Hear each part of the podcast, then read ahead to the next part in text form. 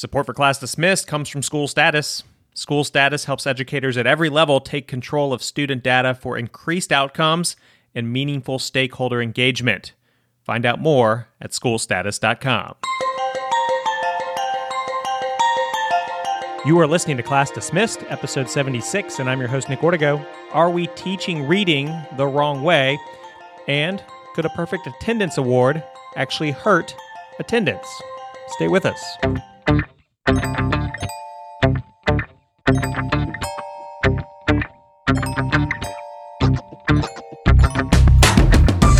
Class Dismissed is the podcast that inspires educators through story. Each week, we cover some of the hottest topics and news in the world of education. Plus, we hear from a guest with a bright idea for education that you can apply in your community. This week, Robert Ward is back, and he's going to tell us how to bring more empathy, inclusion, and altruism into the classroom.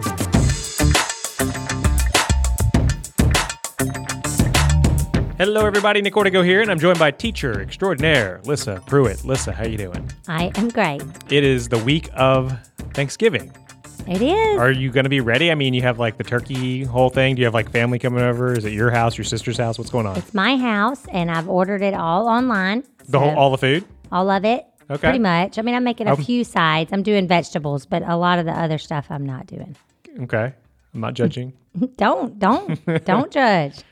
I'm I'm frying a turkey. So my mom, I'm she getting a fried turkey. my mom hurt her hand and like I, just between us i think she's a little depressed like because she's always like done thanksgiving this at her, her big- house yeah, her big day. and she had surgery and stuff and, and and she can't get it wet so thanksgiving's at my house they're still like you know contributing some but we're certainly trying to lighten the load so uh, So the real test is going to be now that you've taken Thanksgiving, what will happen next year? Will i mean i'll be give it back, back at your house? yeah i'll give You'll it back. give it back. yeah yeah yeah mm. yeah i'm not gonna take it That's always like a big feud, you know. A lot of times Really? people want, yeah, like a lot of times people want the, you know, once they have children and they're older and they've established their own family, they want to have the traditions at their house and then just have the grandparents come visit, you Yeah. know, because then they they want to be that staple, right you know. yeah it's weird for us we my brother and my parents we all live in the same neighborhood so it's not like we're like traveling across the country or anything like that but uh, Mafia. yeah, Yeah. yeah right so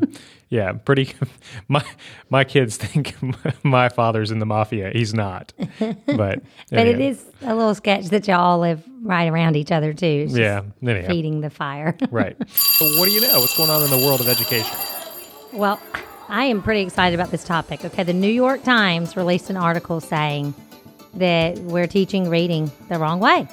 And there's science to back it up. And they, I mean, it was it was a great article. There's going to be a lot of teachers out there that are going to read it and be mad, yeah or they're going to read it and be like, "Yes, exactly." I mean, what does the New York Times know about reading? Well, they're basically just stating the facts Yeah. um, based on science Yeah. and tons of research that has proven that the way the brain learns to read, and we are not teaching reading the way the brain learns to read. Really? And so um, they kind of called out universities. They blamed it on the universities. They said, you know, that the universities are training teachers in this whole language approach Okay. and they're saying there's no science to back it. Now, of course, the universities say we don't choose to look at the data from their research because that's their science and we have our own science.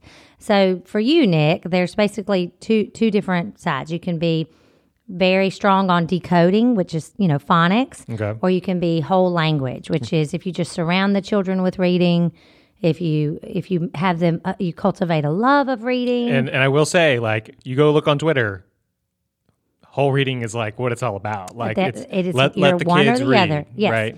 Right. You're one or the other. Yeah. And so when when I graduated back in the day, I had to write a philosophy statement of which which one did I feel that I would use in my classroom? And I remember a job interview once where I had to say, Right. you know, what is my approach to reading strategies? So you would say you're you're a phonics based, let me stop you there. whole Is, language. is, is that like a wedge issue? Like, is it like is it like asking somebody like, do you believe in global warming? And then you're afraid like how to answer it because of, you it's don't know what the other person absolutely believes. in the field of education among lower education teachers. Right. Yes, they have a, an opinion. Wow. And there is, you know, now I, I will say that the New York Times article says that the whole language approach kind of got debunked back in 2000. Right. But that the universities have not changed their what they are sending forth as far as this is how you teach reading.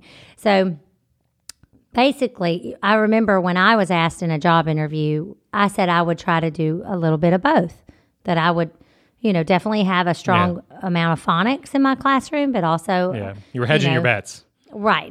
well, that's just how I am. I'm Right. going to definitely, you know, try to do both sides because I knew that there are different learners that learn different ways. Mm-hmm. But the research that the New York Times is putting out there and basically shoving in the university's faces and saying it's about time that, you know, the our future depends on it is that the kids need explicit, systematic phonics instruction of decoding and sounds and sounds that are connected to letters. And that, yes, you should cultivate reading through a love of reading. And yes, you should constantly let the children read and show reading and have word walls and all those things, sure, but don't do that until you have a strong foundation of phonics. That's, So, so they're saying like, I guess the the way the article sounds like they're saying whole reading is winning out across the country, and they're saying this is wrong. Is that kind of Well, they're they're definitely saying yes that that teachers are not teaching reading the way they should be teaching, and when they get down to it, okay, why are your students not able to read? Why are six out of ten fourth graders are not proficient in reading? Why is that? Well, th- then they look back at it and say, well, because they w- they don't know how to decode the words. They don't know they they were taught to guess what the word is and based on context clues or memorize sight words and word walls and so they're they're saying, no, this is why we have 6 out of 10 kids that are not proficient.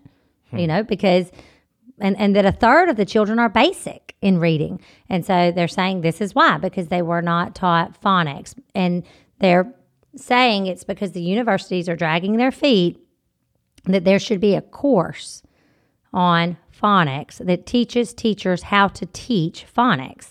I never was taught how to decode. how to teach? Yeah, No, no. Now I did have a literacy class that was really an interesting class, and I loved it. You know, because everybody loves books. I mean, you love shiny little books and mm-hmm. Caldecott awards and all that stuff. But but as far as when I, if you know, and I, I didn't teach those younger grades, but if I had been faced with a parent saying, "I don't know what to do," we, we're doing everything you send home, we read to our child, our you know, but they're not getting it. I would have to say, as an educator, I wouldn't have known exactly where the problem, where the disconnect was, because I was not trained in early phonics. Side note, the school that I teach at now, which is second and third grade campus, it is mandatory that every teacher on campus take a week long seminar and they are there from 8 to 4 every day for a week. And it's called, I think it's called letters and whatever. Anyway, it's some phonics training. And it is like they are teaching, I mean, it is work and they Okay. are teaching. And so those children have substitute for the entire week while their teacher is at phonics training. I'm going to try to play, you know, the person who's listening doesn't agree with you, and, and I'm not going to do this well probably, but um, I'm thinking, you know, no, I have this classroom and I have these students who, you know, I, I watch them. They were never interested in reading, but when I let them pick the books that they want to read and do what they want to do, they suddenly got interested and they were curious, and and because they were curious, they figured out the words that they didn't know. They looked further into it. Yes, that I do think you're always going to go farther with a spark. Absolutely. And I think as a teacher and a parent that in kindergarten and in pre-K, they need to be hitting the sounds and letters super super and the combinations of letters and the sounds that they make. They need to be hitting that super hard. It's not very glamorous, it's not. But then yes, then pull in resources that are on that level that spark children's interest but as far as just saying, well, if you read to your children and if you do these sight words and if you if your child is constantly reading and you are reading to them, they will naturally learn to read.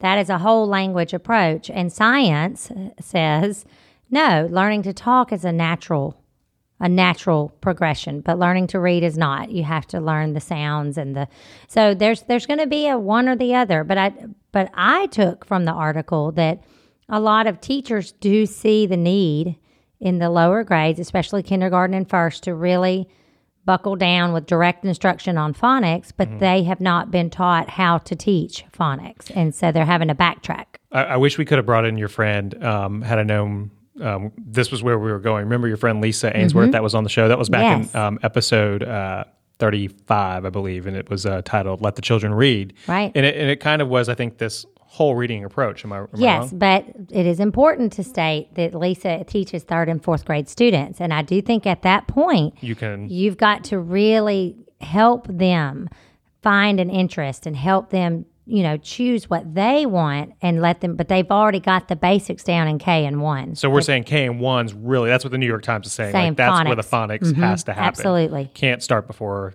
then, really. Right. And so Okay. they're saying that there's a lot of teachers that are not prepared of how to teach phonics in K and 1 and they're doing a lot of whole language stuff in the classroom and word walls and all these wonderful things uh, but they're not it's not connecting the dots inside the brain and the brain is therefore not learning the sounds and how to decode a word. And then by the time they are in 3rd grade they don't have a love of reading because they're not good at it. So they don't have it's it's work. It's hard work Well, so uh, you've done a very good job explaining what the, the article says. Where are you on it? You think they're right? I do. I, I mean, I I know that there's a big divide between whole language and phonics. Phonics is not glamorous. I could not be a phonics teacher, but if I was sending a youngster through school right now, I would want them to have phonics. And my two boys, we did phonics. We did phonics at home. I ordered a summer kit. I mean, I was wanting to make sure that they knew the phonics, but I also knew that they didn't have a strong phonics program they were more whole language. So I knew that, okay, well, we got to get some phonics in there. So I, I do agree. And I do think that if you ask any new teacher if they felt prepared for what they taught in their new field, mm-hmm. you know, in their first year of teaching, they would, a lot of them would tell you, I, no, I, I wish that we had, I wish a lot of the classes had been more about teaching us how to teach these subjects instead of us making these packets and these grandiose plans that are not realistic that, are, Right. that you don't have the opportunity to to use in your classroom. Instead I, I nobody taught me how to teach a child how to divide. Nobody taught me how to teach a child how to decode a word. And I, I think a lot of teachers say hey teach us how to get it across to youngsters. We know Right. how to do it, but there's a very big difference in knowing how to Yeah, do something and then being able to explain it to a child. Right. And sometimes if you're really good at something, it's even harder to explain. Uh, oh, I mean, take, absolutely. take Michael Jordan, for example. They say he made a horrible coach because he was so Yeah. darn good and he didn't understand why everyone else couldn't do what he can do so easily. Right. I've always felt like that's why I was a good math teacher because I'm not a math whiz. Right. So I had to know the steps. So therefore, since I practiced those steps and had to know them, then I can easily relay them. But it always baffled me when there was, even in my own class, a student that I would be teaching that would just know the answer. And I would ask them, how do you know that? Because at that point, I didn't even know the answer. I had to work the steps still. And they were like, I just know. so, so switching gears, how was your attendance when you went to school? How, what, like Yeah, me your as a attendance. pupil? Yeah, were, yeah. Did you show up like all? Did you were you the Oh, kid yeah. that like never missed? Yeah, Very rarely did I ever miss. Did you ever get one of those like perfect attendance yes, awards? I did. Did it did it make you did you continue to have perfect attendance after you got the award? Yes, and then I have a twin sister, I should say, that had terrible attendance. Absolutely Mm-hmm. does that happen? terrible attendance. And even in the high school years when we could drive ourselves to school, she was had terrible attendance, and I had great attendance. That's that's funny. And my mom listens to this, and she's going to be laughing. right, right, right. Because she's a regular listener of the show. I know. Okay, so there's I got to give credit to where I heard this. It was um. You ever listen to NPR? It's uh, Shanka. I, I always struggle with the last name. Shanka Vedampam. Uh, Shanka Shank, Shankar Vedampam. I think I'm saying that right. Anyway, he's awesome. He's awesome. He's he does a lot of their. Um, he does a podcast on NP- NPR called uh, Hidden Brain, and, and I mean their tagline is a conversation about life's unseen patterns. And um, he spoke with. Uh, somebody by the name of Carly Robinson, who's a PhD uh, candidate at Harvard, and they did research on attendance. And they conducted the research with 14 school districts and about 15,000 middle and high school students. So a lot of kids. Yeah. And um, they started to get, say, well, what happens when you give out that you know record that monthly attendance award to somebody does that mean that that person continues to have good attendance and what they found was overwhelmingly it dropped off Why? so they believe the reason why is it has an opposite effect when they get the award they aren't necessarily relax. yeah they aren't necessarily rewarding you know good behavior they're rewarding behavior that went above and beyond Uh-huh. and it signals to the student that they are doing something above and beyond their classmates and it also the, they believe the award gives the signal that the school had low expectations for their attendance and as a result they start to pull back and slack off um, once they get that award and say you know what like all my classmates you know there's no penalty for them and all i'm getting is a certificate and apparently, Well, now I can see that. Yes, I can. You know, October is the attendance booger month, like to where you have the most right um, absences.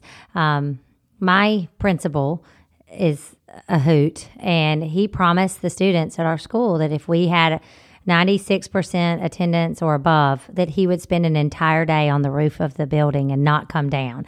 And they, as they go to recess and from building to building and car line and bus line, that they would see him just stuck up there on the roof of the building, camped out. I mean, let's be honest. Isn't that kind of a reward for some principals just to kind of hide out on the roof for the day, like don't not have to deal with anything? Yeah, maybe. I don't know. like, I just they be were like, so excited. They were trying so hard to to get that to make that happen Right. because you know, but you know, attendance is a big deal. And you're right. Probably if you came to work every day for a year and you didn't miss anything, and they say, "Hey, good job. Here you go. Here's a ribbon." Yeah. you'd be like, "What? I think I'd much rather take a day off." So.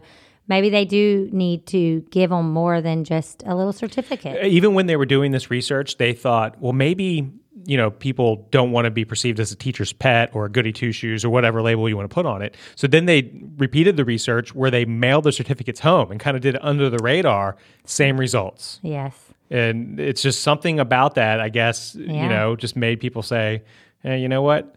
I guess since there's no penalty on the other side too this is my own thoughts not necessarily from the research you go i mean they missed school and all i got was this piece of paper I think times have changed. I think from when we were little, perfect attendance was a really big deal. And when you were standing up in that line, there were a bunch of people standing up there with you. yeah I think now everything is so fast paced and there's there's so much going on and people are trying to go to Disney when it's not the crowded time, so they're Right. gonna go in the middle of the month, you know. Right. So Nick Ortego. And yeah so you gotta do what you gotta do so I think that that is why attendance has, be, you know, being absent has become a little more or even rampant. i mean you look at like high school sports. Like these kids sometimes especially when you live like in a in a area where things are spread out they're playing games an hour hour and a half away. They're not getting home from their sporting event until after midnight Mm-hmm. and then they're expected to be at school at 7 or 8 a.m like that's rough that's hard And their coaches are expected to be at school Exactly. too. That's a long, long day. yeah and usually the coaches probably even have the longest because they got to make sure every kid gets picked up Right. you and know they were the driving the bus. leaves right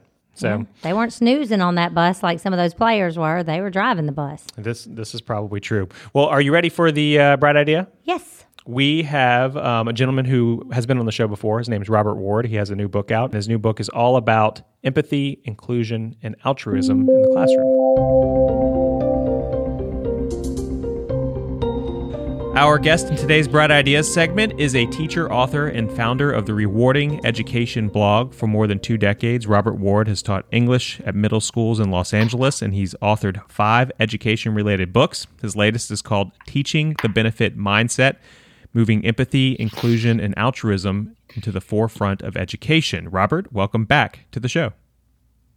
Thank you, Nick. Pleasure to be back. Yes, and uh, for anybody who's wondering, maybe missed your first interview, it was about 40 episodes ago. It was episode 36. So if somebody wants to go back and uh, and listen to our conversation back then, that of course is online on iTunes or your favorite podcasting app. Um, but today we're focused on the benefit mindset. Uh, this this idea that you have that you really are connecting, I guess. An idea that already existed by some researchers, and you're applying it to education. Is that correct? Yes, this was a concept developed by the Australian researcher Ash Buchanan.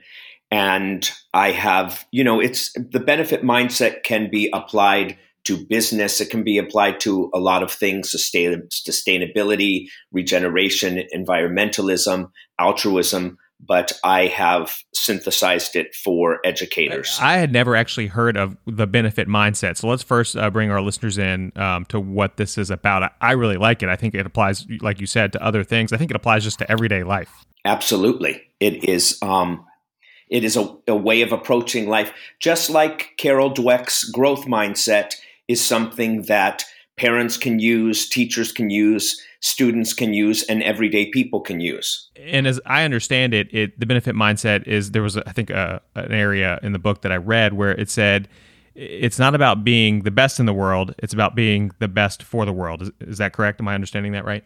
That is a quote from Ash Buchanan, and that is what really drew me to it. I had originally written a an article for Edutopia about the growth mindset. It was entitled Growth Mindset is Not Enough. That while I totally agree with the tenets of the growth mindset, I wanted to also say that, you know, strong skill sets and finding purpose and meaning in education were equally as important. And Ash Buchanan over in Australia put a comment on there and he said, you know, loved your article, but have you heard of the benefit mindset? And I thought, hmm, I don't even know what that means. So I checked out his website, benefitmindset.com, which I encourage everybody to look at because there are great articles and resources on that website. Um, and he and I have had several Skype conversations. I've written articles for Edutopia and Education Week and on my blog about the benefit mindset. And that quote that you're referring to, not being just the best in the world, but the best for the world, really captured me and started transforming the way I think about education and teaching. Uh, which leads me to my next question. As I was reading um, through your book, I, I, saw that you kind of talked about the the world that we put students, kids uh, in right now is is a lot about measuring them by grades. I think you use these these four G's. It might have been more, but it was by grades, garb, gadgets, and gold medals. Uh, that's that's the way um, most of us and and students define success these days. And when you look at that, there's there's not a whole lot about being the best for the world in any of those things. That's exactly right. And so, what the benefit mindset does is it expands on all those things. So, what I write in the book is that developing self confidence and self efficacy are very important, but that should no longer be our end goal. Personal success should only be a beginning. Now, how can I share my passions? How can I find my purpose in the world and use it to share and benefit the rest of the world? And so, as you look in the classroom, what can a, a teacher, an educator do to, to kind of try to guide students that direction? Well, that's the main part of my book because my book is research based. There's a lot of science to back it up, but then I give a wealth of practical strategies. And I think you know, Nick, sometimes things come to us at the right time. I could not have written this book five years ago. I could not have written this book 25 years ago when I when I started my career. I now have the experience to offer some really powerful strategies in the book. Um, strategies that you can use with the youngest students all the way up to high school and we just need to, as educators, not just be teaching students how to do things. How is very important. We always talk about in education the big ideas and the essential questions of education. But what I want students and teachers to do is think more expansively and deeper and think about this question how do my knowledge, skills, and learning experiences inspire and assist me to be of inspiration and assistance to others? Suddenly, education is infused with purpose, it's infused with meaning, it's infused with why. We need to start asking why are we doing these things? Why are we learning these things? And how is it bigger than just me. There was, I think, a point in there that I read about um, some advice to parents, um, and you could apply this to anybody. But uh, one thing that I think you are encouraging parents to do is when you have a child, ask them, "What's the one thing you did today for others?" Exactly, and I talk about a lot, a lot how parents can model the benefit mindset for their children. You know, donating and volunteering and being of service to others, it can't just be a grudging service, a grudging duty that we put on once a month, once a Saturday for two hours. It's got to be something that we love. It's got to be something that we do together, and it's got to be something that's meaningful to us. There are a million ways we can help out. There are a million problems in the world. So find that one thing or those few things that you're interested in and maybe that you're also good at. And so now you're applying your skills, you're applying what you're good at and making it for something for the common good and adding to the well-being of others. And it might just be one person. It might be your community. It might be something that you're sharing online. But parents can a lot of parents do volunteer work, but how many parents take their children or do it as a family activity? And every person in the family can decide the way they want to give back, and you could do service on a rotating basis. So this week, this month, it's Johnny's time to pick the way we give back and be of service to others. Next week, it's Mary's time. Next week, it's dad's time. Next week, it's mom's time. And everybody feels like they they are finding meaning in what they do.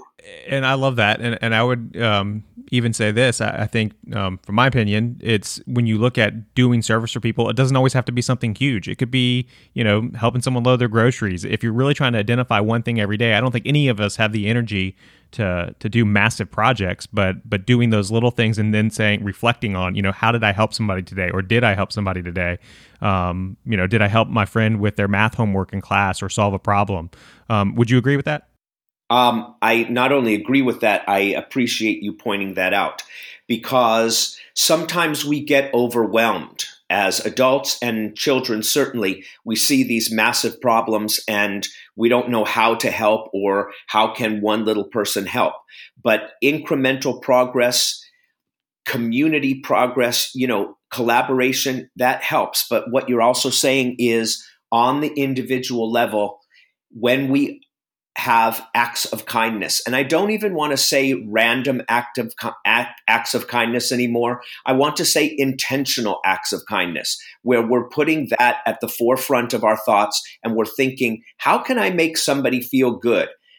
Just think about those three words in the subtitle of my book empathy, inclusion, and altruism.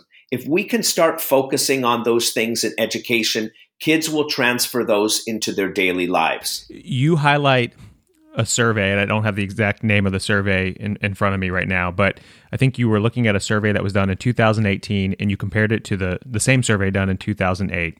And um, you talked about how the respondents of the survey, uh, which were educators, acknowledged worries about um, management of student behavior, student mental health issues, absenteeism, lack of effective uh, adult supervision at home, and student poverty, which are all pretty dark responses, I guess. And that those were the responses from 2018.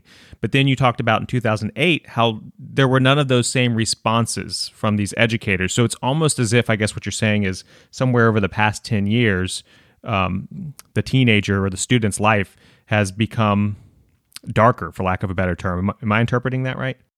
Yes, that it's it's a big research study. So there is uh, every 10 years there is a joint study by the National Association of Elementary School Principals and the University Council of Educational Administrators. So these are principals responding to a survey every 10 years.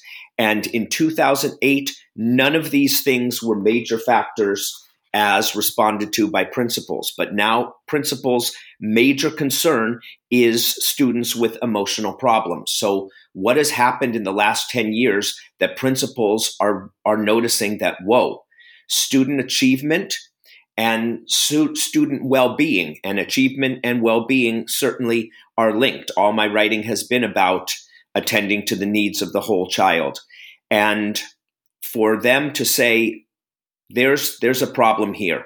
We we are noticing students with emotional problems. So I go on in the book to talk about teen depression, but actually when you look at the research, it's not really depression that is the major problem for children today, it's anxiety. Kids are overwhelmed. Kids are finding no real purpose, no real meaning. And in this interconnected global village that we live in, and with so much screen time and so much social media, it seems like kids are ironically more isolated than ever. Do you place the blame on that? Do you think that's what it is the, the social media and the screen time that's causing that anxiety? It could be it could be a cause, but we also are seeing that parents and educators are starting to coddle kids a lot. That we're seeing kids with self confidence, but we're also seeing kids that are self obsessed. It's not really that they're selfish, it's that they're becoming self obsessed. There's a pervasive narcissism. You know, we call it social media, but it's not very social. It's not about interacting, and it's certainly not a lot for kids about interacting on a friendly level. It's a lot of bullying, it's a lot of shaming, and it's a lot of comparing ourselves to other people. And sure, that happened throughout history, but now kids are, are getting that 24 7.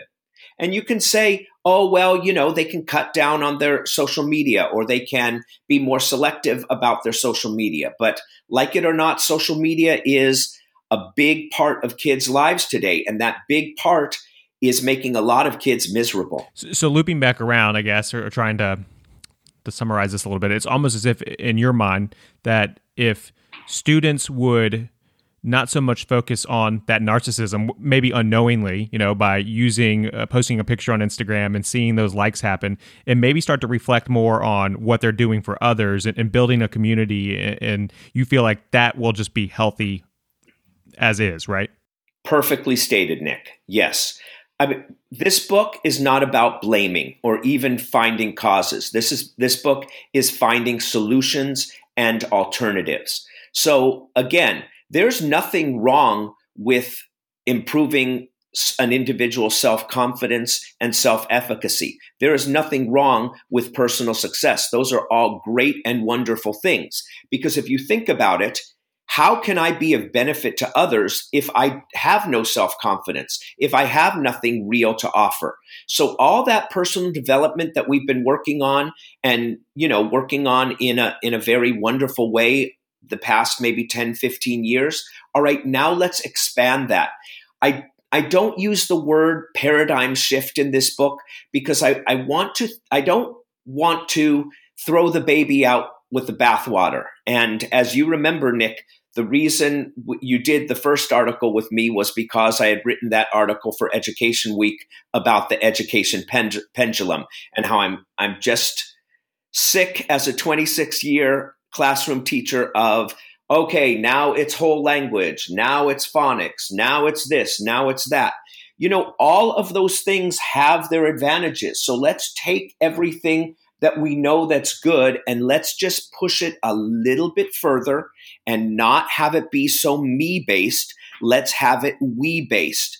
You know, Nick, doctors are now starting to prescribe compassion and volunteerism and altruism just as much as diet and exercise. Those things have scientific, research based advantages that you can feel instantly happy, instantly better, increase your well being by getting out of your own head and doing something kind, nice, productive for somebody else. That makes actual complete sense that, that the doctors would be doing that. Now, you, as you mentioned earlier, you've been writing and, and studying the whole child for, for years.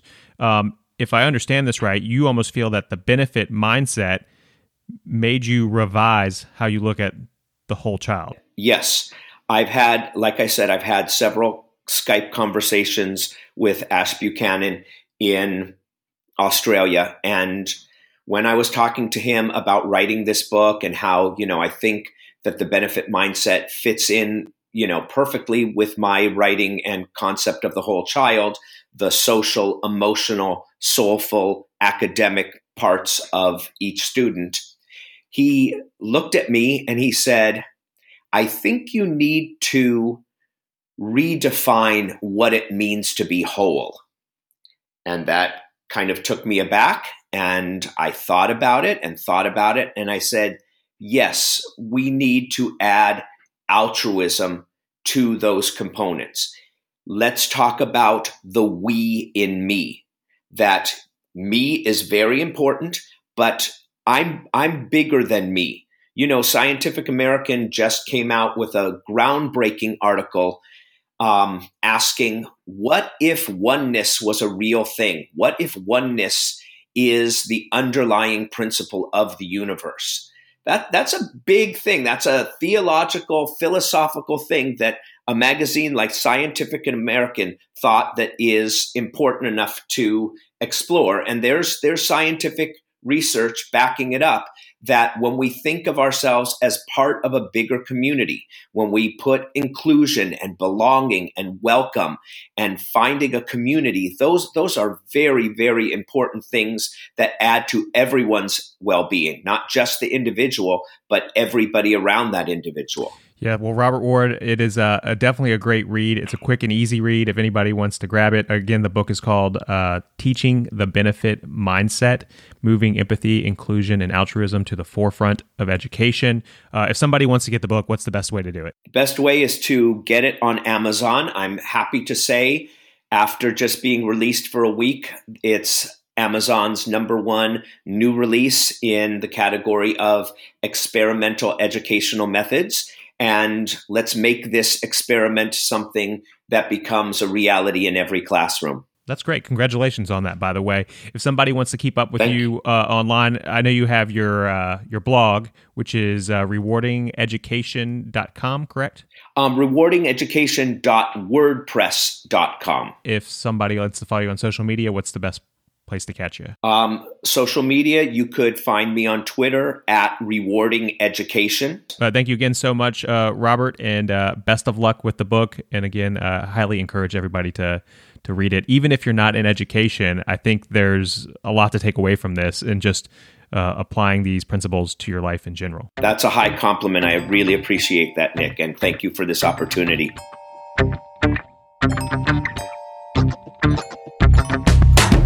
That's going to do it for this episode of Class Dismissed. We want to hear from you, so if you want to send us an idea or comment, remember you can always email us at info at classdismissedpodcast.com. We're here to support educators, but we need your support as well. So if you like what you heard today, please be sure and hit that subscribe button, and we'd also love it if you'd leave us a five-star review. Don't forget you can connect with us on Facebook at facebook.com slash classdismissedpodcast or on Twitter. Just search for us by typing in Class Dismiss. On behalf of Russ with School Status and Lissa representing all the teachers out there, I'm Nick Ortego and I'll talk with you next week. Class dismissed.